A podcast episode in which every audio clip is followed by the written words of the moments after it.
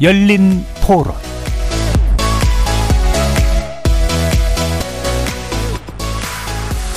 안녕하십니까. KBS 열린 토론 정준희입니다.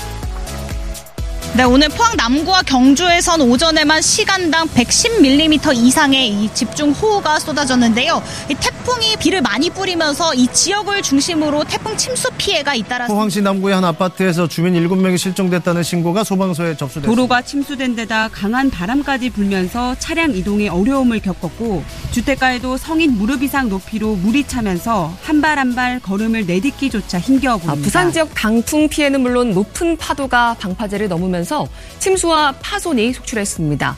특히나 바닷가 인근 상가들의 피해가 컸습니다.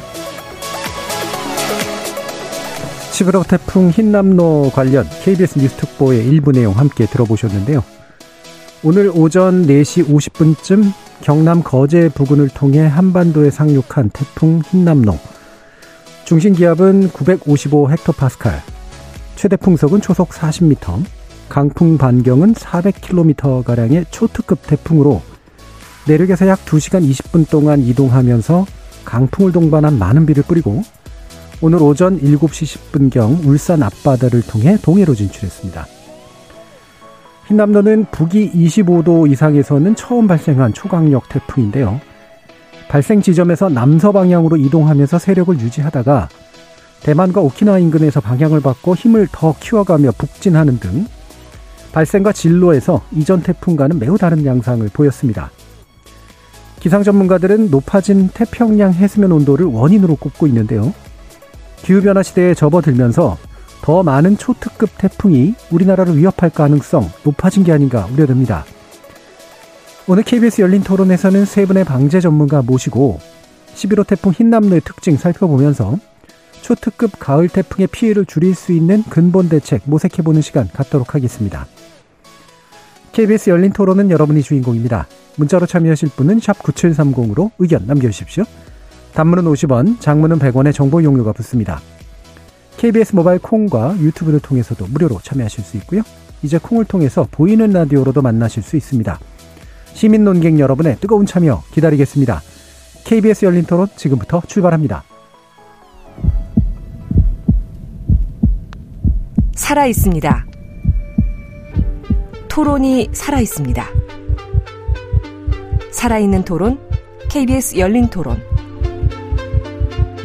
토론은 라디오가 진짜입니다. 진짜 토론, KBS 열린 토론. 오늘 토론 함께 해주실 세 분 소개해드립니다. 김근영 강남대 도시공학과 교수 나오셨습니다. 네, 안녕하세요. 김근영입니다. 자, 그리고 김승배 한국기상산업협회 본부장 자리해 주셨습니다.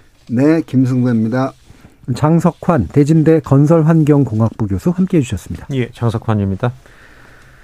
자, 지금 좀 전에 말씀드렸듯이 발생에서부터 진로까지 어, 이 흰남노가 여러 가지로 좀 이례적인 면을 보였다라고 말씀을 드렸는데요. 이 부분 김승배 본부장님께 좀 설명 부탁드리겠습니다. 네, 그 여름철에 뭐 태풍 발생해서 우리나라에 접근하는 태풍들이 많이 있었는데요. 어, 이 태풍의 그 발생부터 어, 우리나라 접근까지 그 진로가 상당히 이례적이고 특이했습니다. 통상 태풍은 그 저희도에서 발생을 하거든요. 네. 적도 보고는 전향력이 없기 때문에 아예 발생을 못 하는데 한 약간 그 위쪽인 5도에서 음. 한 20도 사이에서 발생을 해서 어 우리나라 쪽으로 이제 접근을 하는 건데 어 상당히 그 북 그 고위도에서 발생을 했고 또 네. 동쪽에서 발생을 했거든요. 음. 그런 면에서 발생한 지역 자체가 좀 이례적이고 이게 에, 거기서 발생했더라도 그냥 북쪽으로 이제 올라갔으면 뭐 별 문제가 아닌데 이게 방향을 거꾸로 어 대만 쪽을 향해서 네. 진행을 하기 시작했습니다. 네. 어, 그, 그 지나는 과, 과정에 그 해수면 온도가 어, 한 30에서 31도 음. 정도. 태풍의 에너지원은 따뜻한 수증기입니다. 어, 거기에서부터 이제 힘을 얻게 되는데, 어, 여, 거기서 한 3, 4, 3, 4일 정도 어, 대만을 향해서 가다가 서쪽에 중국 대륙에까지 확장해 있는 어 티벳 고기압에 막혀서 이제 물 물이 가다가 뭐 바위가 있으면 네, 방향을 방향 바꾸듯이 음. 어 태풍도 역시 그 방향을 이제 바꾸게 되는데 그 바꾼 뒤에 한 2, 3일 동안 그 제자리에서 어, 그 거의 뭐 정치하다시피 예. 머물렀고 이때 이제 힘을 좀 약간 음, 어, 뺐는데 그 발달에 지나오면서는 굉장히 따뜻한 수증기 에, 그 해수면도를 지났는데 제자리에서 머물다 보니까 밑에 바닷속에 있는 어, 찬물이 예. 그 올라와서 약간 자기. 힘을 얻는, 음. 어, 잃는 그런 어, 효과가 발생을 했는데 다시 이 태풍이 이제 에, 북쪽으로 움직이기 시작하면서는 또 한 2, 3일 정도 다시 초강력 태풍까지 예. 발달하는 그래서 어, 진행, 어, 진행하면서 힘을 얻었다가 머무르면서 힘을 좀 잃었다가 다시 진행하면서 음. 힘을 잃는 그런 어떤 그 강도의 변화를 어, 보였습니다. 예. 어, 그러면서 이제 시정일관 지금 기상청이 전에는 3일 뒤에 태풍 예보를 하는데 요즘엔 그 5일 뒤에 예보를 하거든요. 예. 지금으로부터 5일 뒤. 그러니까 하루에 두 번 오전 10시, 저녁 10시, 어, 네 번이죠. 오후 4시, 예, 새벽 4시. 어, 10번을 발표할 때마다 이제 5일씩을 예보를 하는데 예. 시정일관 처음부터 제주도 동쪽 뭐 부산이나 뭐 통영 하여튼 경상남도 음. 남해안 이 진로를 오, 어, 오히려 저 미국 어, 유럽의 ECMW나 미국의 그 기상청의 수치해본 모델들은 약간 이게 일본 쪽으로 치우쳤다, 예. 서, 서쪽으로 치우쳤다 막 이랬어요. 그런데 시종일관 그, 그 진로를 예상을 했는데 5일 전에 이번 이제 결과를 보면 어 기, 정확하게 정확하게. 정확하게 예. 그 근방을 지나갔습니다. 이 기차, 태풍이 기차길을 달리는 그런 현상이 아니기 때문에 그 예보가 굉장히 어려운데요. 예, 예. 음, 그럼에도 불구하고 하여튼 그런 이제 그 정확도를 보였는데 그 그런 면에서 태풍이 이제 좀 특이하다. 예. 발생해서 그 진행 과정이 특이했고 발달 과정이 예, 특이한 예, 그런 예. 태풍으로 어, 기록이 될 것 같은데요. 예. 그런데 이런 어, 태풍이 바닷물도 어, 어, 그런 따뜻한 요소가 있었지만 그 태풍이 오면서 약해질 그런 어떤 기상학적인 원인 제공이 없었습니다. 예. 그러니까 태풍이 한 5km에서 15km 되는 그런 거대한 원통형의 어, 어, 구름 덩어리인데 밑에는 남풍이 불고 위는 뭐 서풍이 불면 이게 이게 이게 그 태풍이 어떤 그 비틀림이 현상이 예, 발생하거든요. 그러면 음. 이제 힘을 어, 쓰지 못하고 어, 비틀거리게 되는데 이번 태풍이 접근할 때까지 그런 소위 말한 윈드시어라는 게 예. 상하층연의 바람의 성분이 다른 게 없었거든요. 음. 그러니까 계속해서 강하게 발달했고 또 이 태풍이 올 때 상층으로 건조 공기가 공급이 된다 그러면 태풍으로서는 또 견디기 힘든 그 어떤 그 그런 공기가 예. 저해 요소가 들어오는데 이번에 역시 그런 게 없었습니다. 네네. 그래서 굉장히 가- 어, 강한 그런 조건. 그래서 아마 어, 기상청이 어, 굉장히 이 과거 어, 비슷한 유사한 태풍 비교를 하면서 굉장히 강할 거라고 이렇게 예, 예고를 예. 했고 좀 만번에 준비를 했, 했는데요. 예. 어, 결과 놓고로 보면 그런 그 과거의 태풍 루사나 태풍 매미의 어떤 기록을 깨는 어, 뭐 올림픽에서 기록 깨는 건 좋은 일이지만 예, 예. 이 자연현상에서 이런 그 재해 기록을 깨면 그건 결코 안 좋은 거거든요. 다행히 기록은 깨지 못했습니다. 예, 그러니까 네. 발생 지점이 상당히 좀 특이했고요. 네. 첫 발생이라고 얘기를 네. 했는데 네. 이게 또 이제 가면서 약화될 만한 기운들이 만나야 되는데 네. 그러지 않고 네. 오히려 정체되거나 세력을 키우는 그런 방식으로 네. 또 진로가 또 기가 막히게 어, 저- 방향을 잡아가지고 이제 한반도로. 올라오는 네. 이런 양상을 보였다는 네. 말씀이십니다. 네. 자, 그러면 지금 본격적인 이야기 다른 또 두 분과 나누기 전에 중앙재난안전대책본부 연결해서요. 네. 태풍 피해 상황 한번 살펴보고 가겠습니다. 이충현 사무관 전화 연결되어 있습니다. 안녕하세요. 네, 안녕하십니까. 자, 지금 어, 현재 어, 흰남노가 어디쯤 와 있는지 어, 말씀 좀 일단 주시죠. 네, 어, 기상청 어, 보고서를 저희가 참고해서 말씀을 드리겠는데요. 네. 기상청 홈페이지 따르면 태풍은 오후 3시 기준으로 울릉도 북 동, 북동쪽 약 280km 부근 해상을 지나치면서 사실상 오후 9시쯤이면 일본 사포로 서북 서쪽 약 390km 부근 해상에서 온대 저기압으로 변질될 것으로 예상되고 있습니다. 예. 지금 어, 현재까지 일단 집계된 피해 상황도 한번 정리를 해야 될 것 같은데요. 말씀 부탁드릴게요. 네, 오후 6시 기준 태풍 대처 상황 보고서를 보면요. 현재 인명 피해는 잠정 12명, 12명 중에는 사망이 3분, 실종 8분, 부상 1분입니다. 어, 시설 피해는 주택 침수 등 사유 시설이 190건, 도로, 교량 등 어, 공공 시설이 336건, 농작물 피해가 3,815헥타르 등으로 파악되었고요. 현재 추가 조사 중에 있습니다. 예. 지금 그, 그, 많이 주목받고 있는 뉴스 중에 하나가 이제 포항 아파트 주차장에서 실종자 발생 이 문제인데요. 현재 네. 어떻게 좀 진행되고 있는지 혹시 알고 계십니까? 지금 현재 계속 지속적으로 음. 어, 포항 주차장, 주차장 차량 이동 중에 어, 어, 실종되신 일곱 분에 대한 부분과 함께 어, 실종자 수색에 대한 부분 계속 이어가고 있는 상황입니다. 예. 어, 이 물빠짐이라든지 여러 가지 조치가 다 말, 완료가 되면 알수 음. 있는 부분이기 때문에 어, 지속적으로 어, 최선을 다한 그 지금 이제 어, 물을 빼내는 작업과 함께 예, 예. 실종자 수색을 만전히 피하고 있다는 부분 말씀드리겠습니다. 알겠습니다. 자 그리고 이제 정전 피해 가구가 좀 눈에 띄었는데요. 어, 복구는 네. 잘 진행되고 있습니까? 네, 오후 6시 기준 태풍 대처 상황 보고서에서 나와 있습니다. 어, 정전 피해는 총 199건. 예. 정전 가구 수로 따지면 8만 9,180가구인데요. 이 가운데 어, 복구율은 88.5% 음. 기록하고 있습니다. 한국전력은 관련해서 비상근무 인원과 장비를 보충해서 우선 어, 안전 확보 후에 우선순위별로 복구를 이어가고 있고요. 관련 배전 자재라든지 송변전 자재 확보 완료한 것으로 어, 보고되고 있습니다. 네. 어, 또 관련해서 지금 또 한 가지 그 우려를 좀 나왔던 게 고리 원전, 신고리 원전 1호기 터빈 발전기가 멈추는 사고였잖아요. 이게 원인이 뭐였을까? 그리고 어떤 정도까지 좀 문제가 좀 있었을까 궁금한데요. 좀 말씀 부탁드릴게요. 네. 오늘 원자력 안전위원회가 관련해서 보도 자료를 배포했는데요. 원자력 시설 피해 상황 점검을 위해서 원전 현장 다섯 개 지역 사무소 고리, 월성, 한빛, 한울, 대전을 중심으로 점검 회의를 오전 6시에 마무리했다고 밝혔고요. 현재까지 확인된 원전 피해 상황은 신고리 1호기 소내 발전소 내 전력 설비 이상으로 인한 발전 정지, 어, 그리고 고리 원전 등의 CCTV, 폐쇄회로 TV 고장 등이 발생했다고 전한 바 있습니다. 이와 관련해서 유국희 원안위원장이 향후 외형적인 피해 상황뿐만이 아니라 원자력 시설의 안전성에 대한 영향을 미친 사항은 없는지 음. 철저하게 조사해서 조치해달라고 각 원전 관계자들에게 당부한 바 있습니다. 아, 당시 그 발전 정지로 인해서 원자로 출력은 30% 정도로 감소된 바 있습니다. 예. 자 그러면 지금 태풍이 이제 한반도를 떠났지만 어, 또 그 이후에도 이제 일부 이제 폭우가 좀 있었기도 했고요. 그래서 네. 어, 마음을 완전히 놓지는 말아야 되는가 싶기도 한데 어떤 당부하고 싶으신 사항 있으시면 말씀 부탁드리겠습니다. 네, 우선은 지금 땅이 많이 물러 있는 상황입니다. 전국의 산지가 70% 정도로 어, 차지하고 있는데요. 산사태 구간에 대한 상황 예찰과 주의가 필요합니다. 산사태 경보 시스템 활용해서 어, 이동 동선 계획 잡으시면 좋겠고요.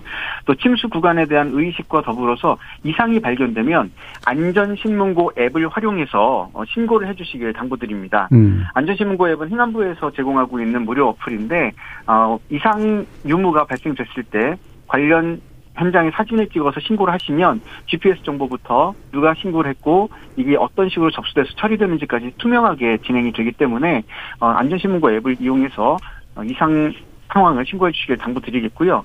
또 해상의 안전성을 확보하기 위해서는 하루 정도 태풍이 지나간 뒤 하루 정도는 바다가 안정화될 때까지 기다려달라는 해경의 당부사항이 있었습니다. 음. 어, 조업을 하시려는 분들 그리고 수상 레포츠를 즐기시려는 분들은 바다가 안정화되기 위한 하루 정도의 음. 여유 시간을 갖고 접근하시면 좋겠습니다. 예, 땅이 물러져서 산사태 위험이 있으니 유의 부탁드리고 또 해상은 또 안정화되려면 하루 정도 지나야 되니까 좀 더 이제 네. 지켜봐 주시길 바란다는 말씀 그리고 침수 지역에서 문제가 생기면 안전신문고 앱을 통해서 신고 부탁드리는 그런 말씀까지 들어봤네요.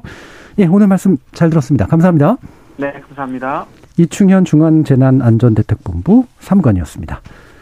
자, 이렇게 피해 상황 몇 가지 좀 들어봤는데요. 어, 지금 이게 뭐 애초보다는 그래도 심각한 피해를 그래도 덜 겪고 있는 셈이긴 한데 여전한 실종자 문제라든가 또 사망자가 또 일부 나오기도 해서 이 부분에 대해서 좀 지속적인 관심이 좀 필요한 영역이 아닌가 싶은데 어, 일단 전반적으로 이 상황들을 어떻게 평가하시는지 뭐 이를테면은 태풍이 뭐 경고했던 만큼은 그렇게 위험하지 않았던 건가 이런 식의 생각하시는 분들도 있고요.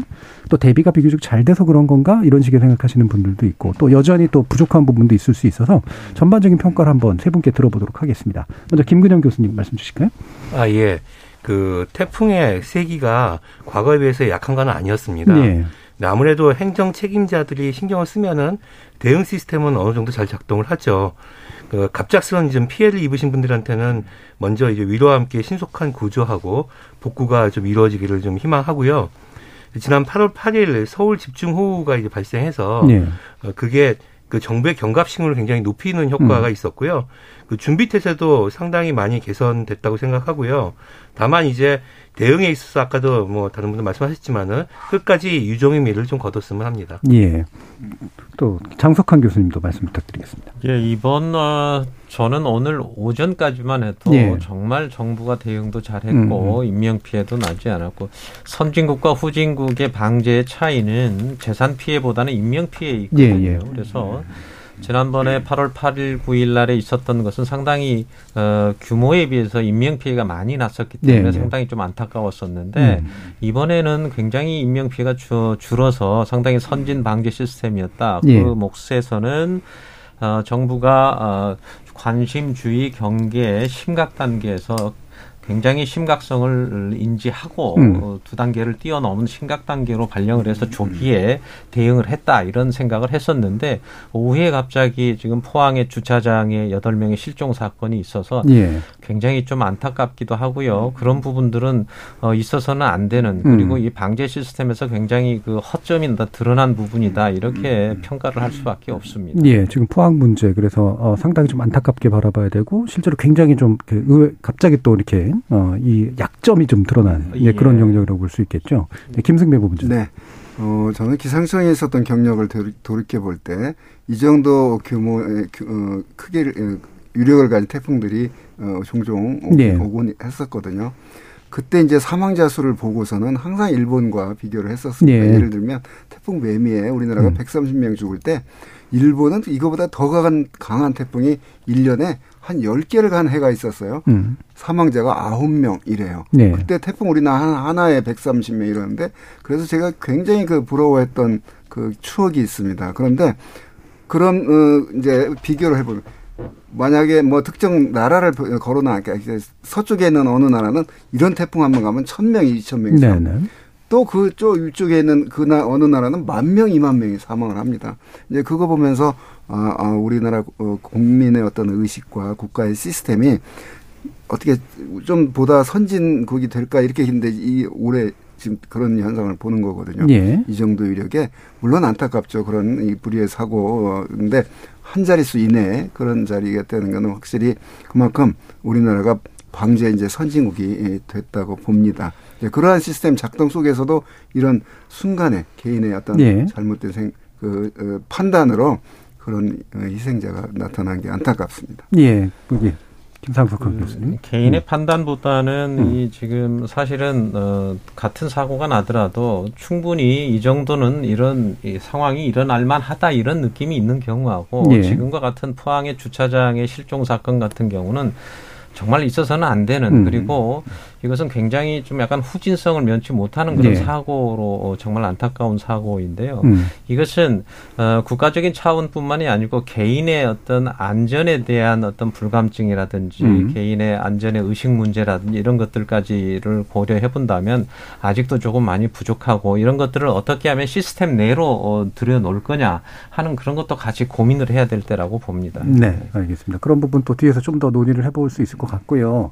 지금 피해를 이제 만 만들어낸 것 가운데 대표적으로 이제 비 피해하고 이제 바람 피해가 좀 있는데 어 기본적으로 이제 그 지금 서울 지역 같은 경우에는 큰 피해는 없었습니다만 태풍 오기 전부터 이제 비가 좀 많이 내렸잖아요. 네, 이게 좀 특이점이 있는 부분인가요? 네, 그렇습니다. 이 태풍이 본격적으로 제주도까지 오기 전에 어, 지난 9월 2일부터 어떤 현상이 있었냐면 어, 태풍이 밑에 있는데 그 태풍의 힘에 의해서 어, 공기는 뭐 어떤 울타리가 있는 게 아니기 때문에 어, 연속성이 있죠. 그 태풍이 이제 움직여서 우리나라를 향할 때 밑에서 따뜻하고 습한 공기가 어, 우리나라 쪽으로 공급이 됩니다. 예. 그때 북쪽 그 몽골에서부터 내려온 차고 건조한 공기가 아, 내려와서 꼭 마치 그 6월 만에 나타나는 장마처럼 그 장마가 남쪽에 더운 공기들이 저 이제 올라오기 시작할 때 기존에 겨울에서 봄 지나 남아있던 찬 공기와 예. 어, 그 따뜻한 공기가 밀어내면서 음. 이제 전선이 형성이 되는데 그걸 우리가 이제 장마 전선이라고 그러는데요. 이 태풍 북상하면서 어, 그 중부지방에서 그런 정체 전선이 만들어졌고 어, 그 지역에 지난 그 8월 8일과 9일도 뭐 2차 장마라고 이름을 붙이는데 그때도 어, 그런 남쪽과 네. 북쪽 공기의 어떤 대치가 이어졌는데 어, 이번 태풍 오기 전에 중부에서 어, 그게 형성이 돼서 중부지방에 한 200에서 300mm 정도 비가 음. 태풍과 상관없이 그러니까 태풍의 본체의 어떤 원인으로 온게 그렇죠. 아니거든요. 네. 이제 그런 면에서 어, 그 태풍 오기 전에 그러한 기상 현상들이 있었습니다. 네. 자, 그럼 바람 피해 문제도 좀 짚어보면 네. 좋겠는데요. 자, 장석환 교수님께 말씀 부탁드리는데 지금 초속 40m 정도였다가 또 60m까지도 예상됐었던 그런 상황인데 어, 어느 정도 위력으로 좀 평가를 하면 좋을까요?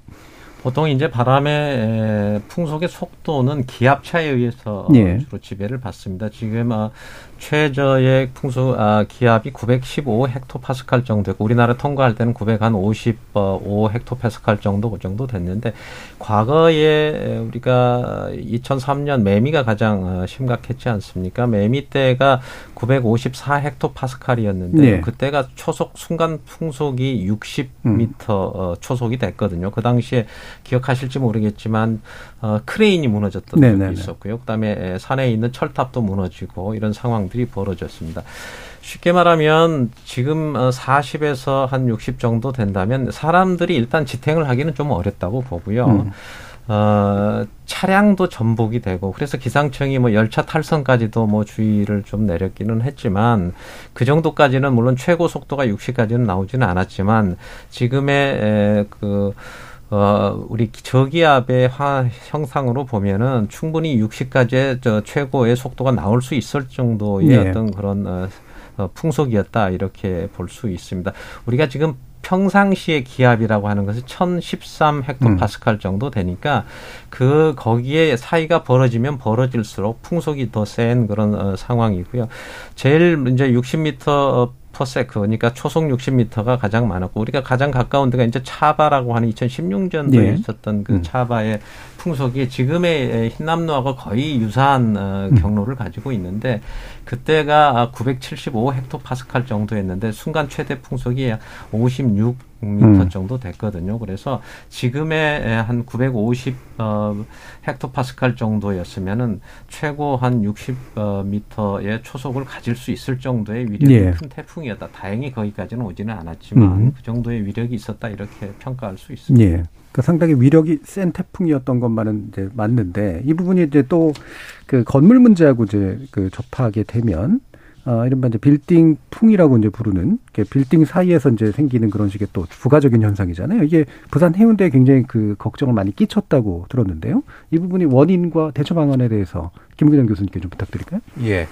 그 빌딩 풍이란 거는 그 도시에 이제 고층 빌딩들이 이제 군으로 이룰 때 거기에 바람이 불 때 이제 생기는 현상이거든요. 네. 그래서 위에서는 이제 뭐 일정한 속도로 가다 하더라도 이 건물하고 이제 부딪히면은 여러 가지 다양한 현상들이 일어납니다. 예를 든다면은 바람이 이제 건물 사이에 좁은 공간을 음. 통과하게 되면은 아무래도 이제 빠르게 가겠죠. 그래서 속도가 굉장히 빨라지고 그 다음에 있는 이제 빌딩 같은 경우에 충격이 더 클 거고 또 바람이 이제 건물 높은 곳에 부딪히면은 주위에서 이제 여러 가지 현상이 일어나요. 소용돌이가 일어나기도 하고 또 롤링이라고 해서 이제 급강하 이렇게 쭉 하면서 바람이 빨라지거든요. 그래서 이런 식의 어떤 여러 가지 그 빌딩 주변의 바람들이 바뀌면서 그게 이제 위험하게 만드는 것들인데요. 사실 이건 예방 대책하고 이제 대응 대책이 있는데 예방은 아무래도 해안가 등의 고층 빌딩 건설을 좀 자제해야 네, 되겠죠. 네. 그리고 또또 또 베란다 확장 같은 경우도 음. 우리가 아무래도 그걸 뭐 터놓으면은 이제 만약에 유일창이 위험해지면은 음. 버퍼가 없어지기 때문에 그렇습니다. 그런데 그래도 이제 건설을 하잖아요. 그렇게 되면은 바람길을 고려해서 건물을 좀 잘 배치해야 네. 됩니다. 음. 그리고 또 아까 이제 롤링에서 밑으로 나가면 위험하기 때문에 그 저층 캐노피 설치 같은 어떤 밀림풍의 안전 확보 음. 설계가 필요하고요.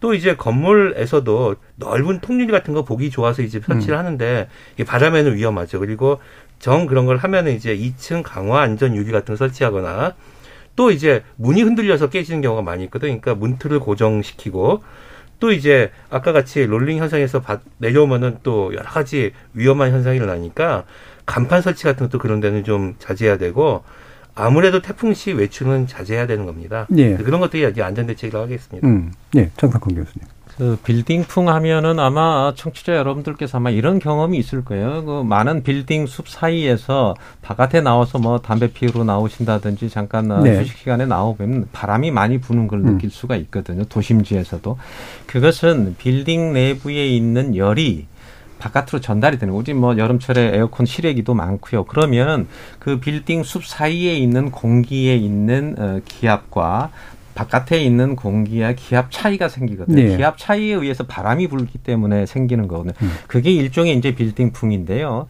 그게 에, 저 태풍처럼 저기압의 풍속과 빌딩 사이에서 있는 약한 그 고올에 생기는 그 기압 고올의 작은 기압 고올의 형상에 의해서 서로 간섭 효과나 상승 효과 때문에 더 많은 바람이 불고 그게 이제 상승 기류를 타면서 높이 있는 층에 상당 부분 그 영향이 더 가기 때문에 이 빌딩풍은 어, 특히 해안가에 있는 고층 빌딩은 빌딩풍의 그런 영향을 반드시 받는다 이렇게 볼 수가 있습니다. 예. 어, 이번에 또 한 가지 지적되는 게 이제 만조 때 이제 그 파도가 넘치는 현상, 이 월파 피해라고 흔히 그러는데 이번에도 이제 굉장히 좀 우려했던 그런 상황이었었잖아요. 어느 정도 예. 수준이었다고 평가하시나요?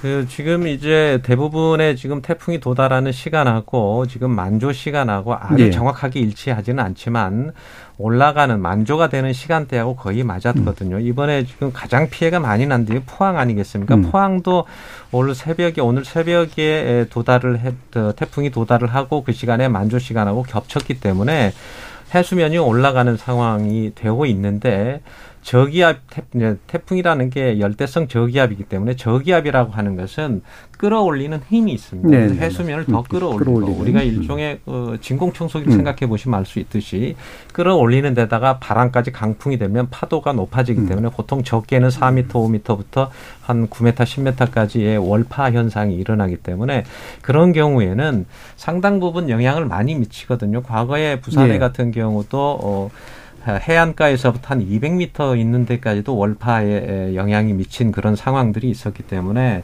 그런 상황들이 더 겹치고 음. 지금의 이번에 태풍 같은 경우는 그 만조 시간과 같이 이렇게 영향을 미쳐서 더 큰 파도가 됐고 만조 시간이 영향이 맺히면 두 가지를 좀 조심해야 되는데 그 해안가에 있는 도로에 있는 어, 차량이나 예. 사람은 물론이고 차량 같은 경우도 저속을 하지 않고 그 파도의 힘과 바람의 힘과 만약에 조금 빠른 속도로 가게 되면 그 상승 작용에 의해서 어, 전복이 될 가능성이 있고요. 두 번째는 해안이 높으면은 어, 내륙에 있는 바닷물이 빠지지 않거든요. 예. 지금 포항에서 사고 난 것도 사실은 냉천이라거나 하천이 바다 쪽에 굉장히 가깝게 붙어 있는데 그 부분들이 빠지지 않아서 원류가 돼서 음. 지금 어, 침범이 된 그런 침수가 된 그런 상황이기 때문에 두 가지를 좀 조심해야 될 필요가 있다고 예, 예. 생각합니다. 예. 지금 청취자 의견이 좀 몇 개 들어온 게 있어서 읽어드리면요. 4716님이 과거에는 태풍 온다고 예보를 해도 위험하게 나가다니는 사람들이 많았는데 요즘 그래도 많이 음. 줄어든 것 같습니다.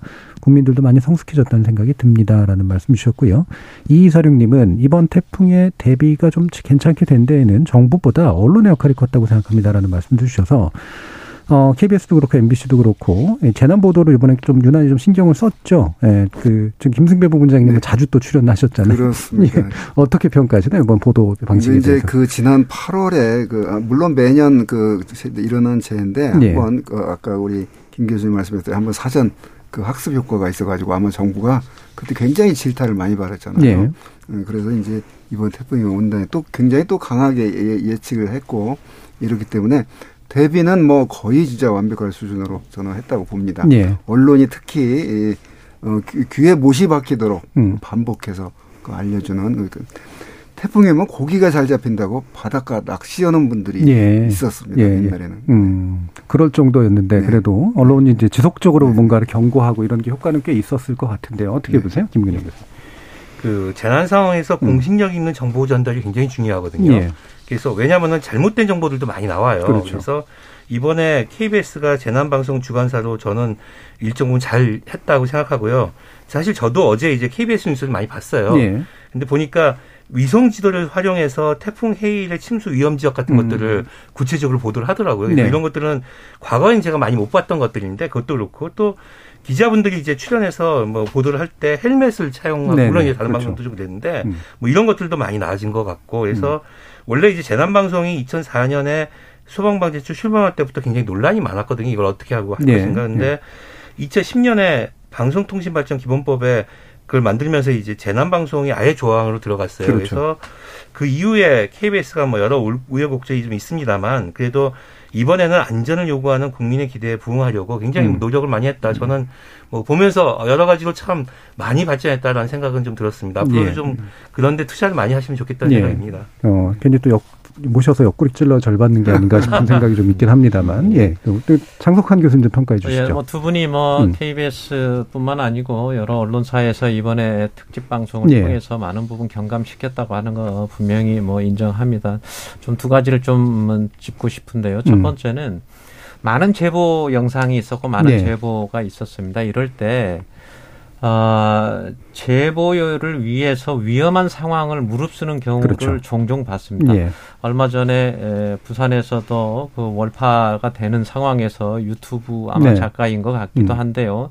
그분이 거의 이 구조를 당하는 그런 상황까지도 봤고요. 지난번에 홍수 때 강남에서 무슨 강남 현장가 뭐 이렇게 예. 차 위에, 차 위에, 차 위에, 앉아 차 위에 앉아서 이런 것을 미화시키거나 이러면 절대 안 되거든요. 예. 그래서 제보를 하시어도 좋고 여러 가지 상황들에 대해서 많은 부분을 하지만 계속 경쟁적으로 그런 부분들을 위해서 안전에 대한 부분을 조금 어, 참고를 하셔야 될 부분이고 또 하나는 SNS나 이런 어, 제보 영상을 통해서 일방적으로 어, 방송국에서 받아서 전파하는 것도 예. 중요하지만 이것들을 서로 쌍방향 형태로 어, 음. 서로 소통을 했으면 훨씬 더 빠르게 그리고 일반인들한테 많은 부분들의 어떤 그런 어, 안전이라든지 재난의 어떤 그런 부분들을 좀 할 수 있지 않을까 그런 생각을 합니다. 실제로 SNS를 통해서 어느 지역이 위험하고 어느 지역을 돌아가야 되고 어떤 부분들이 어떻게 대피해야 된다든지 어떤 부분의 매너 리 거리 문제가 됐던지 이런 것들이 SNS에 많이 돌아다녔기 예. 때문에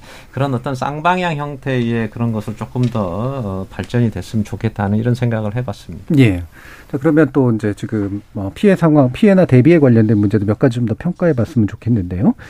어, 지금 이제 차수막 설치하는 쪽이 좀 많아졌어요. 어, 특히 해안가에서 이제 이런 일들이 있고, 지난번 이제 강남이나 이런 데서도 차수막 설치한 데가 이제 상대적으로 피해가 덜 했던 그런 쪽도 좀 있긴 있어서, 이 부분이 실질적으로 좀 도움이 되는 그런, 어, 대비 방법인지 김민정 교수님 어떻게 보세요? 아, 예. 일정 부분 도움이 되죠. 네. 사실 이 차수막은 뭐 여러 가지 유형이 있어요. 예를 들면 차수판이라고 또 하는 것들도 있고, 네. 또 문을 형태로 해서 차수문, 또 벽으로 아예 하는 차수벽 이렇게 여러 다양한 형태들이 있거든요. 근데 음. 어 사실 이거를 제대로 효과를 보기 위해서는 건물을 처음에 이제 신축할 때 건축 설계에 이걸 좀 반영을 해야 돼요. 네, 네, 네. 왜냐하면 이제 이걸 할 때 물길이 어떻게 흐르고 그거에 음. 따라서 어떻게 방어하는 게 가장 최소로 이제 물이 스며들겠다 이런 것들이 있는데 그렇지 않고 나중에 설치하는 경우들이 있거든요. 그런 경우에는 아무래도 틈새가 있거나 아니면 물기를 고려하지 않아서 음. 뭐좀 제한적인 효과들이 있죠. 그래서 효과가 없는 건 아닙니다. 음. 그래서 뭐 아무래도 설치하는 게 더 좋을 것 같고요. 다만 이제 설치할 때는 담당 기관에 의한 규격하고 절차에 대한 좀 철저한 검증과 관리가 좀 필요해요. 왜 그러냐면은 규격 같은 경우에도 불량 제품을 쓰는 경우가 있어요. 근데 예. 이게 이제 나중에 무너지기 전까지 잘 모르거든요. 음. 그다음에 절차도 우리가 보면은 뭐 무자격 재하청 같은 걸 줘가지고 단가가 떨어져서 하는 음. 것들도 있고 그런데 이런 것들이 뭐 했다고 안심했다가 나중에 제 효과를 못 보는 경우도 있기 때문에 이런 것도 좀 꼼꼼하게 점검을 할 필요가 있습니다. 예. 그러니까 개인이 이제 알아서 자기 돈 들여가지고 그냥 설치하는 게 반드시 안전을 보장해 주지는 못하는 그런 경우들도 많기 때문에 음. 기본적으로 전체 체계를 보면서 이제 차수막 설치가 좀 진행되는 게 좋겠다라는 그런 그렇죠. 전체적인 걸 보고 예. 처음 설계할 때부터 반영을 해야 되는 거죠. 음. 자 그러면 이제 그 뭐 여러 가지 문제를 더 짚어야 되긴 합니다만 이게 이제 어, 지난번에도 이제 뭐 그 장석선 교수님이나 이제 모셨을 때도 이 상습 피해 지역에 관련된 이야기들을 음. 할 수밖에 없는데 이번에도 보면은 이제 예상 가능한 지역에서 뭐 많이 대비는 했습니다만 결국은 또 피해가 나는 곳에 피해가 나잖아요. 음. 이런 것에 대해서 좀 어떤 거를 좀 짚어 주실 수 있을지 뭐 김승정 본부장님 네. 말씀 좀 주실까요? 그 저지대 도시화되면서 저지대는 뭐 있을 수밖에 없죠. 예. 어, 그거는 근데 그런데 그걸 감추어서는 안 된다고 봅니다. 음. 그 지역이 저지대다 생각해서 우리가 폭염 때 이웃집 그, 어, 어, 그 노인분들을 가, 감시라기보다도 관리하는 그런 그 행정 체계가 되어 있거든요. 예. 왜냐하면 그 독거노인들이 소리 없이 폭염에 그 목숨을 잃게. 음. 자 이것처럼 저지대 침수 지역 감추고 뭐 땅값 영향 생각할 게 예. 아니라 그걸 드러내고 아 여기는 뭐 어쩔 수 없이 땅 저지대지만 건물이 있다. 여기 산다. 그래서 국가가 그런 저지대 지역에 어, 지난번처럼 그 불의의 사고 예방 예. 알아서 본인들이 하시라 이러지 말고 드러내놓고 이 지역은 저지대니까 이런 정도의 비가 오면 침수될 가능성이 있다 해서 국가가 좀 관리를 예. 하는 그런 시스템이 되기를 음. 되면 좋겠습니다. 예. 네. 이게 홍수 위험 지도하고도 또 연관해서 나오는 네. 얘기이기도 한것 네. 같아요. 장석헌 교수님. 어, 지금 이게 좀 어, 구분을 해서 좀 생각을 해봤으면 네. 좋겠어요. 이게 상습 침수 지역이 두 종류가 있는데 음. 어, 하천이 범람해서 음. 즉 외수 범람에 의해서 상습 침수가 되는 지역하고 어, 도심지 내의 저지대, 즉, 어, 예. 하수나 배수 시스템에 문제가 돼서 음. 생기는 어, 상습 침수 지역, 이렇게 두 개로 좀 나누어서 생각할 수 있는데요. 도심지 내부에서 어, 생각하는 그, 저, 상습 침수 지역은 우리가 말하는 시간당 강우 강도가 네. 굉장히 중요합니다. 그러니까 전체 500mm, 800mm 왔다가 중요한 게 아니고 시간당 얼마가 왔느냐 이게 굉장히 중요하거든요. 그게 이제 도시 배수 설계의 기준이 되는 음. 시간당 단위로 지금 설계가 되어 있기 때문에 일단 30년 빈도 정도 이상이 되는 것은 일단 배수 체계를 그 역량을 넘는다 이렇게 봐야 되기 네. 때문에 그런 부분들이 어디에 있는지를 반드시 파악해야 됩니다. 그것이 바로 이제 내수 침수 위험 지도라고 음, 음. 볼수 있고요. 어, 홍수 위험 지도에 관련돼 있는 부분은 이제 하천이 범람되는 지역입니다. 하천이 네. 범람되는 지금 한강변에 하천이 범람되거나 나, 뭐 낙동강 본류가 하천이 범람되거나 아주 극히 이례적이고 음. 대부분은 지류나 소하천에서 범람이 많이 되거든요. 그 역시 마찬가지로 그 주변에 있는 농경지뿐만이 아니고 지난번에 우리 도림천이 범람해서 신림동의 네. 반지하가 잠겼지 않겠습니까? 음. 그래서 그런 그 하천이 범람됐을 때에 취약되는 그런 부분들이 있어요. 우리가 흔히 말하는 어, 재난 취약 계층이라고 볼수 음. 있는데 지금 반지하 얘기가 뭐 나와서 말씀드리면 전국의 반지하가 한 32만 가구 정도 되는데 그 중에서 서울이 한 20만 가구 정도 됩니다. 제가 대략 살펴보면 그 20만 가구 중에서 한 20%한 4만 정도 정도가 재해에 취약한 음. 그 반지하 가구 정도 되는데 4만 가구 정도면 서울시에서 충분히 관리를 할수 네. 있거든요. 음. 그러니까 지금 복지 시스템이나 복지 바우처 시스템 같은 경우가 한 10, 10인 가구 정도를 책임지는 음. 그런 정도로 하면은 재해 취약과도 충분히 가능하리라고 음. 보는데요. 그런 부분들을 잘 관리할 수 있게 되기 위해서는 조금 전에 말씀하셨던 홍수 위험 지도가 굉장히 잘 발달해야 됩니다. 음. 그래서 홍수 위험 지도는 아까 말씀드린 대로 두 종류인데요. 하나는 홍 어, 홍수 취약 지구 즉 저 홍수 위험 지도는 음. 하천이 범람해서 되는 그런 네. 부분이고요. 또 하나는 내수 침수 위험 지도는 음. 하천에 있는 도시 배수 시스템이 하수구의 역량이 부족해서 되는 음. 침수 지역. 이 두 개는 우리 공학적으로 보면 얼마든지 계산을 해낼 수 있고 아주 정확하게 계산해낼 네. 수 있거든요. 음. 근데 이것들이 활성화되지 않는 이유는 지금 조금 전에 음. 말씀하신 것처럼 부동산 문제라든지 그렇죠. 그 네. 지역의 네. 뭐 단체장의 의지라든지 네. 이런 것하고 굉장히 관련이 있어서 좀 안타깝습니다. 네, 이참 참 덮지 말아야 될 문제인데 이제 덮기 때문에 그 결국 그렇습니다. 위험이 계속 반복 되는 예. 그런 일들이 좀 있죠. 자, 김근영 교수님도 말씀 부탁드릴까요? 예. 그 아마 다른 분들이 지금 그 홍수지도에 대해서 위험성 음. 말씀하시고 그랬는데 사실 이 문제는 좀 오래됐어요. 고민들이 네. 2000년대 초반부터 해외에서 이제 이렇게 하고 있다. 그 거기는 이제 재위험지도 같은 것들을 온라인 아예 공개를 하거든요. 음. 미국부터 해서 일본도 하고 있고 우리도 이런 걸 하자라고 했는데 그때도 이제 정부 같은 경우에 이제 우려를 많이 했어요. 일단은 공개하면은 반발도 많고 예. 뭐 여러 가지 그뭐 정치적인 낙인 효과 같은 것도 이런 것도 있고 그래서 예.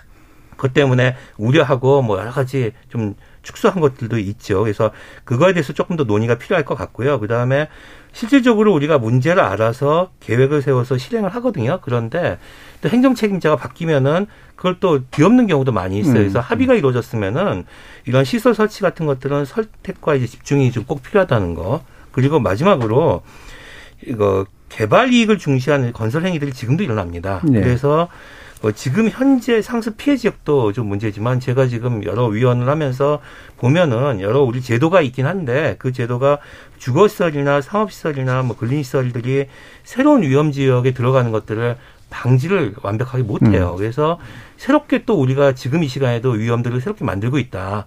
그런 것들을 어떻게 좀 줄일까 하는 것들에 대한 고민들이 좀 필요할 것 같습니다. 예. 그좀 예. 장석환 교수. 어, 조금만 좀 첨언을 드리자면 음. 이 홍수 위험지도나 내수 위험 어, 저 위험지도, 내수 침수 위험지도는 지금 어, 상당 부분 어, 얼마든지 공개를 할 수 있는데 음. 직접 아, 들어가시 들어가 보신 분들이 상당히 많이 있을 겁니다. 들어가 보면 우리가 이제 흔히 말해서 클릭을 하고 드래그를 해서 좀 내 주변에 있는 게 얼만큼 침수가 될 수 있는지를 그 자체가 기능이 없게 되어 있습니다. 예. 그래서 어, 외국처럼 내 집원의 번지를 치면은 몇 년 빈도의 홍수에서는 네. 어느 정도 잠길 것 하는 것들이 충분히 나올 수 있음에도 지금 안 하고 있고요. 서울시 같은 경우는 25개 구에 246개 동이 있는데 그 중에서 아홉 개 정도 동만 내수 침수도 이렇게 되어 있거든요. 네네. 그래서 하루 빨리 이 부분은 좀 어, 공개를 할 수 있도록 좀 하고요. 오히려 그런 지역은 더 많은 투자가 이루어지기 때문에 오히려 네. 더 안전한 동네가 될 수 있거든요. 그렇죠. 이런 음. 부분들을 좀 감안을 해서 음.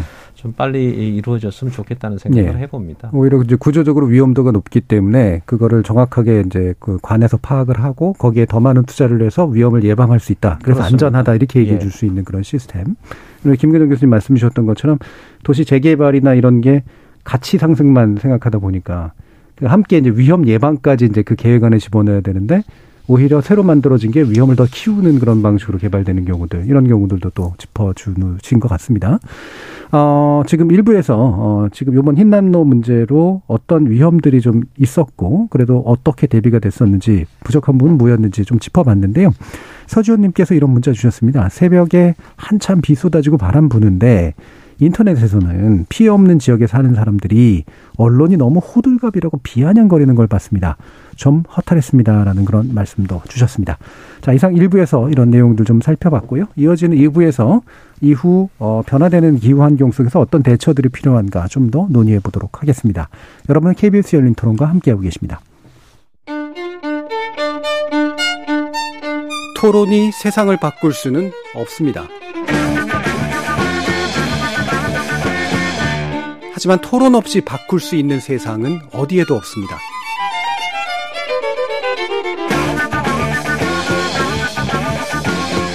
세상의 선한 변화를 갈망하는 당신. 정답이 아니라 질문의 힘을 믿는 당신. 우리 KBS 열린 토론에서 만납시다.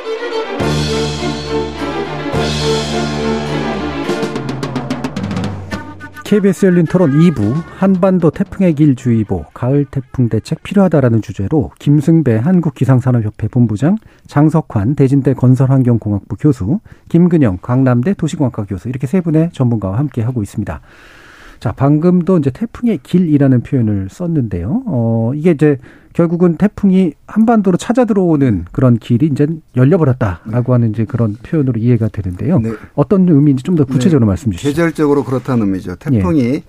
그 저희도에서 발생해서 어, 그 남쪽의 뜨거운 공기를 북쪽의 찬 공기와 섞여서 음. 열적인 남북 간의 평형을 이루려는 자연적인 현상인데요. 태풍 발생 지역의 그 저희도는 주 어떤 바람이 부냐면 편동풍이 붑니다. 그래서 동쪽에서 서쪽으로 이렇게 바람이 불죠. 그래서 태풍이 발생에 발생을 하면 태풍에는 엔진이 달려 있지 않기 때문에 예. 어떤 밀어주는 힘이나 당겨주는 힘에 의해서 움직일 수밖에 없는데 편동풍을 따라서 서 동에서 서로 움직이게 됩니다. 그게 발생 음, 태, 이 태, 태풍 발생 지역에서 보면 대부분 필리핀 쪽에 됩니다. 음. 그래서 가다가 아 그게 어느 정도 어, 어 유도가 높아지면 이제 편서풍을 만나게 되고 예. 어, 그러면 이제 방향을 틀게 되는데 음. 그때 계절별로 7월 달이나 8월 달은 북태평양 고기압이 이게 우리나라까지 이렇게 발달해 있는 시기입니다. 음. 그래서 태풍이 발달 어그 발생을 해도 주로 필리핀이나 뭐 대만 이쪽으로 많이 가게 되거든요. 예. 7, 8. 그 중에 어, 운이 없다고 그러나요? 하여튼 기상 조건이 우리나라로 들어올 수 있는 길이 예. 생기고 있는데 지금 태풍의 길이 열렸다는 건 계절적으로 이제 북태평양 고기압 세력이 쪼그라들기 시작, 수축하기 시작할 때입니다. 그러면 예. 북태평양 고기압이 일본 동쪽으로 이렇게 빠져 있거든요. 음. 그러면 어떤 길이 열려요? 태풍이 우리나라로 올수 예, 있는 예, 예. 그런 길이 열리는 계절이 음, 된 거죠. 9월 달이. 음. 네, 그런 의미로 이제 태풍이 발생하면 다른 데 갈 데 없이 대부 분 이쪽으로 올 것이다. 그래서 음. 이제 태풍의 길이 열렸다 이렇게 말하는 하는 예. 의미가 있는 것 같습니다. 예, 예, 태풍의 길은 이제 뭐 우리 본부장님께서 잘 설명을 해주셨지만 이제 태평양에 있는 고기압 세력하고 음. 또 한쪽만 있으면은 그 굉장히 넓은 개활지처럼 돼 있지 않겠습니까? 그렇지만 이제 에, 8월 달이 지나면서 어, 내륙에 있는 대륙에 있는 차고 건조한 네. 고기압이 양쪽에 만나게 됩니다. 그러면 이 약간의 고울처럼 그렇죠. 계곡처럼 이런 음. 어, 형성이 돼 있는데 그 길을 이 열대성 저기압인 태풍이 그 길을 닦고 올라가는 음. 그런 형태가 되어 있는데 그러니까 북태평양 고기압의 세력이 커지면 그러니까 왼쪽 즉 어, 서쪽으로 밀리게 되기 때문에 한반도 내륙으로 더 많이 올라오게 예. 되고요. 예.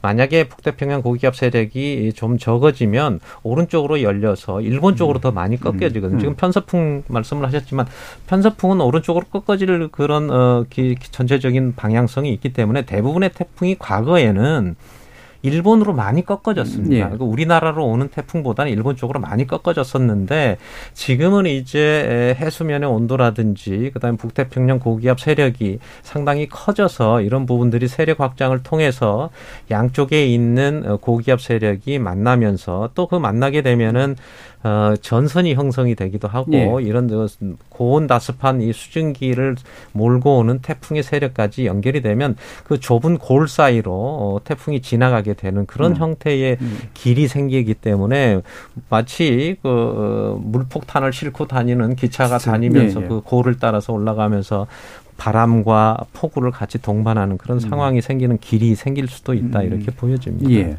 그러니까 이게 물론 이게 우리가 우리 관점에서만 얘기를 하다 보니까 어, 애초에 이제 원래 많이 당했던 일본이라든가 네. 이런 데들로 안 가고 우리한테 온다고 지금 이제 볼멘 소리를 하는 것처럼 느껴집니다만, 그러니까 쉽게 말하면 우리도 안심할 수 없는 상태가 됐다. 그래서 자주 아마 큰 음. 태풍을 맞게 될 가능성이 있다 이런 거잖아요. 그럼요. 지리적으로 일본이라고 하는 방파제가 있기 때문에 네. 우리나라는 태풍이라는 면에서는 음. 많이 그 좀그 그 행운이 따르는 상대적으로 안전적인 지정학적인 위치에 예. 있습니다.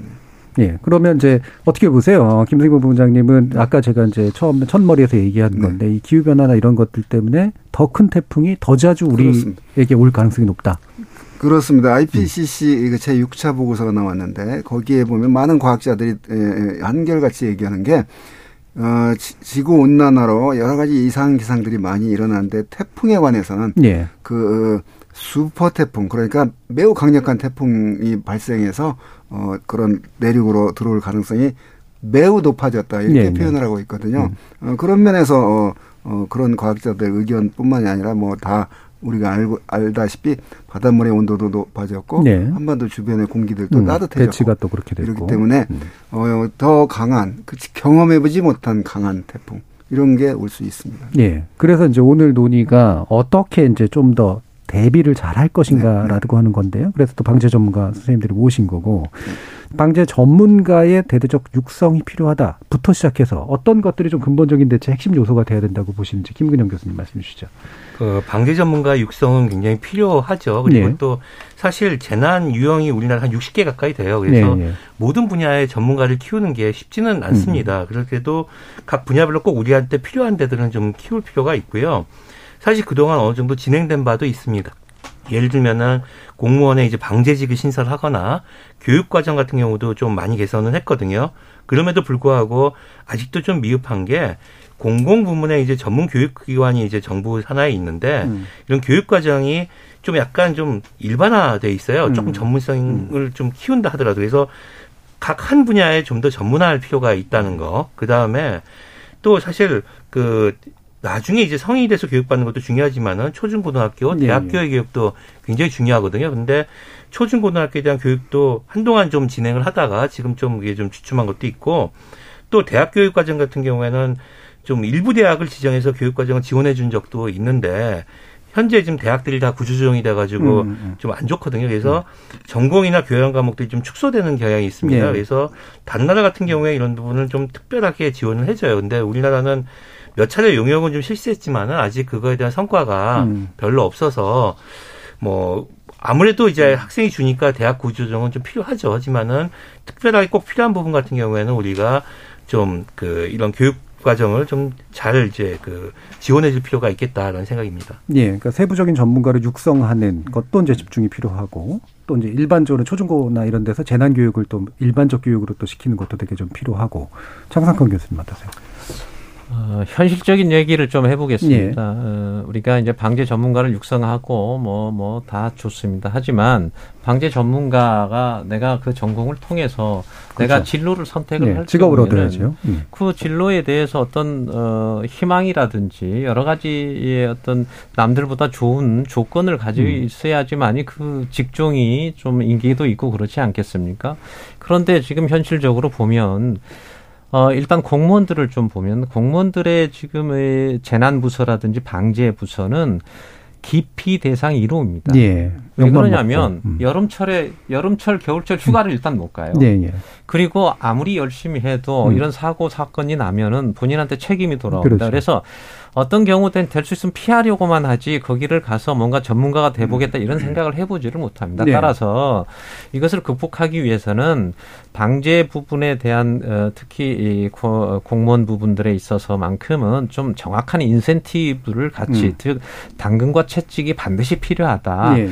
그것이 먼저 선행이 돼야지 우리 대학 교육도 활성화가 되고 전문가들이 왕성하고 이렇습니다. 더군다나 최근에 이제 중대재해 처벌까지 나오지 않았습니까? 네. 그래서 그 회사에서도 이런 그 방제나 재난에 대한 부분들을 음. 대부분 기피하고 심지어는 뭐 어, 회사의 오너들도 자기가 그걸 안 맡게 하려고 음. 그런 상황까지 벌어지는 상황에서 단순하게 그분들한테 책임과 어떤 공명이라든지 그런 음. 의식만을 강조할 게 아니고 실질적인 어떤 인센티브 제도라든지 이런 것들이 반드시 필요하다고 봅니다. 그게 네. 좀 선행이 음. 돼야 음. 전문가들이 육성된다 이렇게 음. 좀 말씀드릴 그렇죠. 수가 있겠죠. 방제 전문가들이 가서 책임 있게 일할 수 있는 좋은 공공 직업이랑 그다음에 민간 부분에서의 어떤 역할들 이런 게 이제 중요하다는 말씀이시죠. 자, 이 문제는 또 기상청의 문제하고도 네, 네. 비슷하게 또 연관이 되는 것 그렇습니다. 같아요. 예. 어, 자연재난, 사회재난 말 자연재난 음. 시작은 날씨에서부터 시작합니다. 네. 이번에 태풍, 폭우, 어, 또 사망자가 생기는 폭염. 어, 어 그러니까 방, 재난이 생길지 안, 안 생길 것인가를 이번 태풍도 어디로 올 것인지 벌써 예측부터 시작하지 않습니까? 예. 그래서 이제 방제라는 그런 사후적인 그런 그, 그, 인데 기상이라는 면에서 보면 어, 지자체가 266개인가요? 246개인가 하여튼 음. 이 지자체에 자, 기상청이 기상 정보를 발표합니다. 그런데 반경 400km라는 태풍 반경 안에 다 들어 있어요, 우리나라가. 네. 근데 각 지자체마다 나타나는 현상이 다릅니다. 그렇죠. 산이 다르고 음. 지형이 다르기 때문에 그래서 그 저희 기상하는 사람들은 옛날부터 기상청이라는 국가 기상을 책임지는 기관이 있는데 각 지자체에 적어도 한 명이라도 우선 음, 음. 그 기상 전문가 소위 말하는 이제 뭐 환경 환경직 공무원이 있듯이 기상직 공무원이 좀 배치가 되면 예. 기상청에서 아, 발표하는 우선 기상 정보의 의미를 알고 음, 음. 지자체장한테 어떤 행동을 권고를 한다거나 음. 해서 그분들이 전화해서 기상청에다 이거 어떻게 물어볼 수는 없거든요. 음. 전 지자체가 음. 일반 행정공무원이. 그래서 이제 그런 면에서 각 지자체에 적어도 최소 처음에는 한 명 정도라도 기상 직을 공무원을 배치를 하면 아까 말한 그런 어떤 그, 그 여건, 음. 그 어떤 대우, 특, 그런 특전 이런 게 음. 이제 따라야지 그냥 했다가는 또 그 분명히 안 될 건 뻔합니다. 그래서 이제 그런 거 있고요. 그 다음에 기상, 기상에서 시작한다고 그랬잖아요. 옛날에 그, 그, 날씨를 관, 어, 하는 그 조선시대 때 관상감이 어디에 있었냐면요. 우의정 밑에 있었습니다. 예. 지금으로 말하면 국무총리 밑에 음. 있는 거죠. 그러니까 이, 에, 지금은 이제 환경부 밑에 있지 않습니까? 재난의 방면에서. 그래서 이제 이 기상을 담당하는 부처의 어떤 그 뭐라 그러나 그게 무슨 위상이 높아지고 이런 게 아니라 총체적으로 어떤 손, 손쉬운 어떤 행정력을 하기 위해서 어떤 예. 부 밑에 두는 것보다 아, 그, 그런 그 기상청이라는 기상 업무 재난 관리를 총괄해서 어떤 예. 그런 필요가 필요하다 보고요. 제가 우리 장석관 교수하고 여, 이, 그 요즘 그 태풍 때문에 보면서 네. 하는 아이디어인데 제가 예. 폭로를 하겠습니다. 재난 그 저기 전 지자체 재난관리과가 없는 지자체가 있다고 예. 조원철 교수님이 하는 얘기를 들었습니다. 예, 예. 저도 그걸 조사해 보지는 음. 뭐 그럴 기회가 없었으니까 몰랐는데 한 반 이상의 재난, 재난관리과가 없다고 어, 그래요 지자체에. 그러는 상황인데 그런 것들을 총괄하는 적어도 지금은 이제 뭐죠 청와대라는 용어를 안 쓰니까 대통령실에 음. 과학비서관 있고 뭐 다 있잖아요. 우리 저기 어, 장석환 교수님의 아이디어인데 적어도 재난비서관은 이, 이, 이, 있어야 이런 재난에 관련된 뭐가 총괄적인 움직임이 좋겠다. 오, 더 보완해서 좀 말씀 좀 해주시죠. 아, 예. 이제 과거에 재난안전비서관이라는 제도가 있었습니다. 예, 예. 그래서 지금은 이제 재난에 관련된 것이 지금 뭐 본부장님 말씀하신 기상청 관련이 음. 돼 있죠. 음. 환경부가 물 관리합니다. 지금 뭐 산자부도 음. 재난에 관련된 부분이 있지요. 그다음에 이제 국토부도 관련이 돼 있죠. 이런 이제 각 부처에 그 조금씩 다 들어 있지만 이렇게 사건 사고가 나거나 이런 자연 재난이 재난이 발생했을 때 대통령께서 직접 이 옷을 입고 이렇게 중앙대책본부에 나오셔서 여러 가지 지휘 활동도 하고 하시는 건 물론 좋지만 음. 평상시에 이 부분들이 전체적인 컨트롤 타워와 전체적인 예. 연계, 융합, 통합, 그다음에 지휘 감독 이런 부분을 할 수 있는 전체적인 음. 큰 틀의 타워 컨트롤 타워가 좀 필요하다 이런 차원에서 그리고 또 이럴 때만 관심이 있는 게 아니고 연간 상시적으로 국민의 생명과 안전을 담보할 수 있는 그런 어, 것을 위해서라도 어, 아마 어, 청와대의 그런 재난 비서관을 통해서 전체적인 부처의 어떤 그런 메신저 그리고 그런 어, 역할 조정 그다음에 음. 정책 이런 것들을 관장하는 부처 그 담당하는 그런 기관이 좀 필요하다 그런 측면에서 과거에 있었던 재난안전 비서관을 좀 부활했으면 좋겠다 하는 것을 좀 말씀드리고 싶습니다. 예. 차제. 예. 일반적으로 이제 컨트롤 타워 문제 각 부분에서 많이 얘기되는데 네. 지난번에 모, 모셨을 때도 이제 재난 부분을 실제로 정책 조율을 할 수 있는 그래서 집행력을 담보할 수 있는 어떤 이제 어그 부처가 됐건 아니면 그 관리 기구가 됐건 간에 이런 것들이 좀 필요하다라는 얘기 또 말씀 말씀 주셔서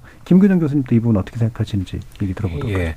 사실 그 주제는 음. 2003년 소방방지청 출범 때부터 그 굉장히 많이 논란이 있었어요. 예. 그래서 또 몇 차례 개편도 했고요. 그래서 지금 현재 나와 있는 답이 우리나라 행정체계에서 어느 정도 좀 정착화된 거고요.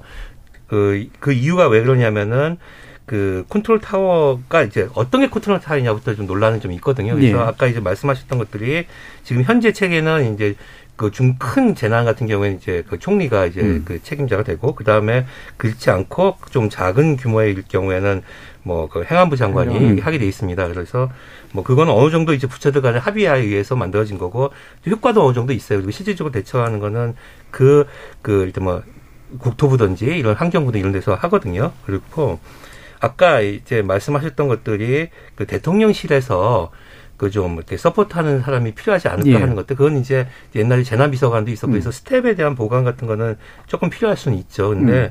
실질적으로 좀 중요한 거는 시스템을 운영하는 사람의 문제예요. 보통 정부나 지자체가 새로 바뀌게 되면은 이 경험을 못한 사람들 같은 경우에는 이게 중요성을 잘 모르거든요. 그래서 한번 크게 문제가 되면은 이제 그때서야 아 이게 중요하구나라고 파악하는 경우도 있습니다. 그리고 지금 현재 시스템이 어느 정도 여러 가지 우여곡절 끝에 그러면 이렇게 뭐좀 적절하게 이제 답이 나온 거지만은 앞으로도 좀 이제 이번에 코로나 19 때도 우리가 경험했고 또 특수재난 다른 것들이 있거든요. 그래서 일부 전문성이 필요한 특수 상황이 있어요. 그런 음. 경우에는 일부를 좀 뭐 개선할 필요는 있는데 그것도 우리나라 행정적 위기 같은 것들도 있거든요. 그래서 그런 것들을 다 고려해서 계속 고민도 하고 있고 또 뭐 의견도 가고 있고 그래서 뭐 이번 기회에도 좀 다른 좀더 좋은 음. 그런 미래적인 지향적인 시스템이 되면 좋겠습니다. 예. 지금 김진희 님이 시행착오 이제 그만하고 정확한 매뉴얼 가지고 재난 대응했으면 좋겠습니다라는 말씀 주셨는데 사실 매뉴얼을 굉장히 잘 만들어 왔고 열심히 해오고 있잖아요. 그렇죠. 예. 네. 어떤 부분을 좀 지적해 주실 것 같으세요?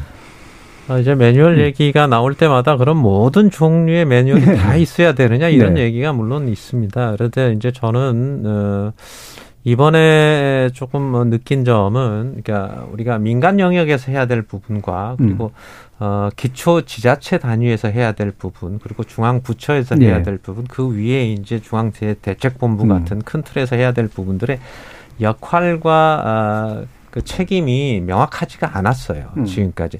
예를 들면 지난번에 서울시에서 어, 강남 침수가 났을 때 사실은 하수도 관리는 지자체 책임이거든요. 그렇죠. 네. 근데 그게 이제 중앙 어, 재해대책본부에서 다루어지는 그런 상황을 또 우리가 보기했거든요. 이번에 포항 같은 경우 뭐 포항하고 제주도가 가장 피해가 났으니까 자꾸 포항 얘기를 해서 좀 죄송합니다만은 포항 같은 경우도 그 부분들은 포항의 시의 책임에 대한 부분들이 오히려 더 크고 네. 그렇기 때문에 그러면은 포항시에서 어, 그런 부분들에 대한 것들을 아주 아주 디테일한 아주 적은 부분의 상황에 따른 매뉴얼을 만들어서 배포를 아파트 단지 배포를 한다는 이렇게 해야 되거든요. 그게 이게 굉장히 그 규모가 크고 인명 피해가 났다고 해서 국가가 책임지고 국가가 모든 걸다 네. 관여할 수는 없거든요. 그래서 차제의 어떤 책임과 권한을 좀 명확하게 좀 할 필요가 있다. 물론 그 전제 조건은 그런 어떤 각 단계에서 중앙정부, 지방정부, 민간 영역 이 부분의 연계성과 음. 통일성은 분명히 있어야 되겠지만 각 단계에서의 그런 어, 책임과 명확 책임과 권한이 좀 주어지면 그 단계에서 매뉴얼들이 음. 각각에 나올 수 있을 거라고 봅니다. 지금 행정안전부에서 지금 모든 상황의 매뉴얼을 굉장히 많이 갖추고 있지만 예. 우리가 지금 뭐 지하 주차장 그냥 오늘처럼 그런 상황이 됐을 때 매뉴얼이 있느냐 그러면 할 말이 없거든요. 네, 네. 그래서 각 단계에서 어떻게 책임을 지고 그 부분에 매뉴얼을 만들고 그것을 시스템화 시키느냐 이런 역할들을 좀 어, 차제에 좀 고민했으면 음. 좋겠습니다. 네. 지금 유튜브에서 이배구님이 직장일로 아파트 지하 주차장 여러 곳 방문했는데 들어갈 때마다 비상 상황에서 대피가 쉽지 않겠다는 생각이 항상 들었습니다. 수재나 화재 때 안내판 식별 쉽지 않고 탈출 시까지 소요 시간 상당히 걸리기 때문인데요. 음. 이번 포항 사고 너무 안타깝습니다. 앞으로는 지하 주차장에서 이런 사고가 반복되지 않기를 바랍니다라는 그런 말씀을 주셨는데 자 이런 부분들은 아까 이제 지자체가 주로 이제 좀 문제가 좀 고민해야 되고 또 사실 이제 담당하는 민간도 이제 문제가 있다라고 말씀을 주셨는데 구체적으로 어떤 게 좀 개선이 돼야지 이 부분은 좀 나아질 수 있는 걸까요? 혹시 의견 주실 수 있을까요? 예. 그 지금 그 국가 전체적인 어떤 그런 조직별의 그 매뉴얼은 네. 그 행안부에서 그동안 많이 만들었어요. 십몇 음. 년 동안 계속 이제 수정도 해오고 그래서 위관리 매뉴얼 협의회라는 것들을 만들어서 그걸 수정해 왔거든요. 그런데 그걸 구체적으로 아까 이제 뭐 그 지하 아파트 지하 주차장이든지 음. 아니면은 지난번에 이제 그 대설 때 무너지는 음. 그런 네. 데들 창고나 뭐 이런 데들 그런 데에 대한 매뉴얼 같은 것들은 그 어, 표준화된 거는 만들 수가 있겠지만은 그 특성에 맞게 그 기관이나 아니면은 관리 주체가 해야 되거든요. 그런데 그런 부분 아직도 좀 부족한 부분이 많습니다. 그리고 또 실질적으로 그걸 만들어도 제가 만든 경우도 있거든요. 네. 그런데 네.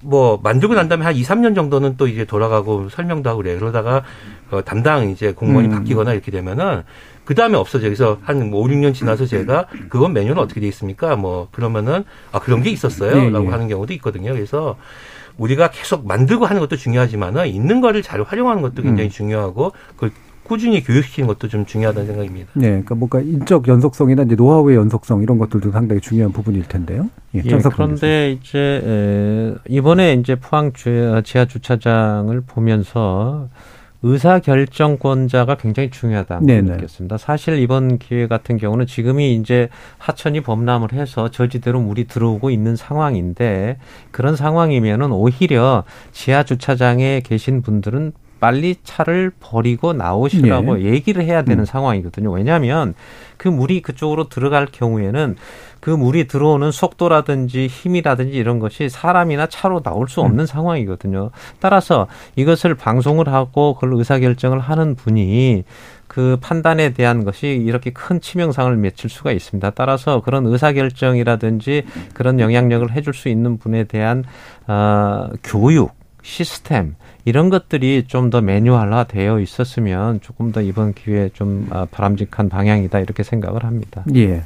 자, 그러면 지금 어 산사태 문제 어, 이 부분도 지금 아까 이제 그 언급을 지 나왔었잖아요. 어, 네. 이거는 실제로 이제 이후에 또 발생할 수 있는 일이기 때문에 어떤 부분? 어, 굉장히 위험합니다. 지금 이제 태풍이나 장마가 지나고 음. 나면 두 가지 문제를 좀 짚고 싶은데요. 그러니까 비가 왔을 때보단 비가 온 이후의 문제인데요. 음. 지금 산사태의 경우는 이렇습니다. 보통 이제 산이 아, 안식각이라고 하는 게 있는데 그 안식각이라고 하는 건 편안하게 쉴 수 있는 각도 그게 예, 보통 예. 30도 정도 됩니다. 그런데 우리나라에 사는 이제 화강암 지형에다가 그 바위 위에 한 1미터나 2미터 정도의 토피가 그 정도밖에 되지 않습니다. 그러면 비가 계속 오면은 흙과 흙 사이에 있는 입자 사이에 물이 꽉 채워져 우리가 포화가 포화도가 올라간다고 표현하는데 포화도가 올라가면 두 가지 현상이 있습니다. 첫 번째는 물 무게가 더해지는 거고 두 번째는 물이라고 하는 건 부력의 힘이 있기 때문에 무게 중심이 위쪽으로 올라가게 돼 있어요. 또 그런 바위 틈에 있는 물길이 잡혔기 때문에 이게 미끄럼틀 역할을 하기 때문에 산사태가 날아날 가능성이 굉장히 많거든요. 그래서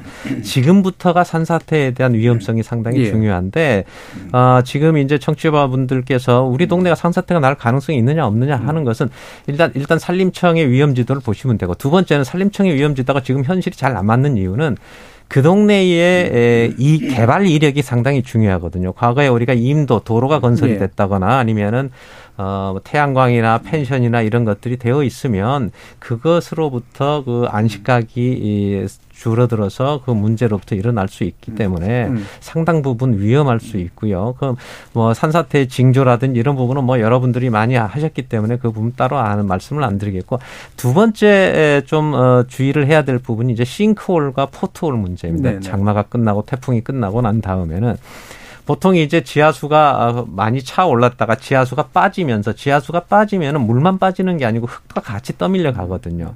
이 흙과 같이 떠밀려 가면 비 공간이 생기고 이 공간이라고 하는 것은 위쪽에 있는 흙이 중력에 의해서 떨어지면 자꾸 위쪽으로 어, 올라오게 되고 그렇게 해서 점점 커지면 네. 어느 한순간에 하중을 견디지 못하고 이렇게 땅이 푹 꺼지는 현상이 지금 싱크홀이고 상당 부분의 그런 여러 가지 음. 현상들이 나타나기 때문에 물론 뭐 싱크홀의 원인이 다른 원인도 있지만은 지금 지금 장마철 이후에 상당 부분 지금 산사태와 음. 싱크홀 문제는 상당히 좀 주의를 기울여야 될 필요가 네. 있다고 생각합니다. 음. 그럼 다른 두 분도 마무리 발언식으로 어떤 부분을 좀 강조해서 짚어주고 네, 싶으신지. 네. 이제 저는 음, 아까 뭐 자연재난의 시작은 기상 예. 예.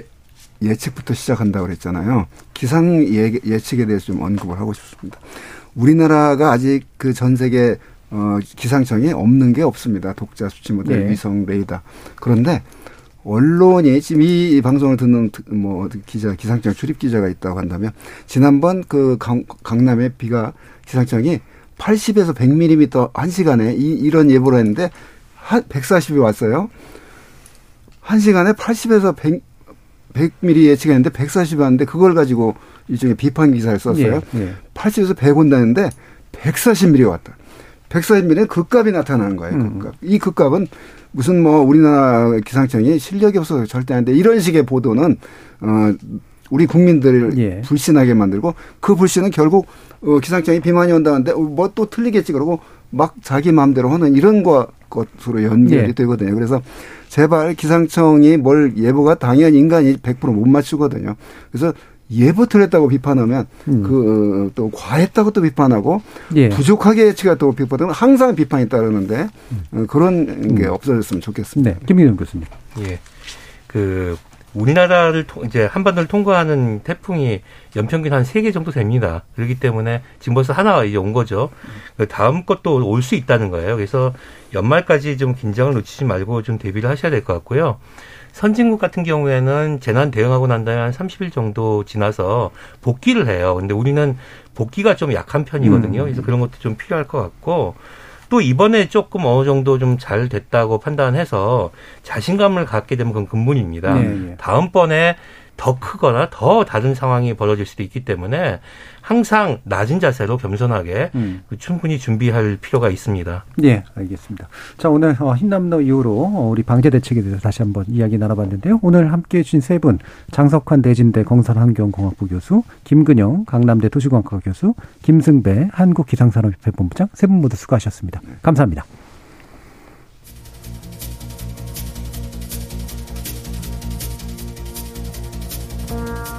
중국의 명의 편작은 중병을 낫게 하는 의사보다 병이 아예 안 나게 만들어주는 의사가 더 훌륭한 의사임에도 정작 이름을 떨치는 건 중병을 치료해주는 의사라고 했죠. 재해복구보다 예방이 중요함에도 성공한 예방은 오히려 주목받지 못하는 아이러니를 다시 한번 또 일깨워 줍니다.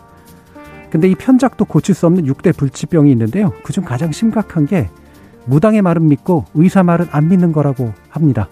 전문가의 의견 존중하는 사회가 됐으면 좋겠습니다. 지금까지 KBS 열린 토론 정준이었습니다.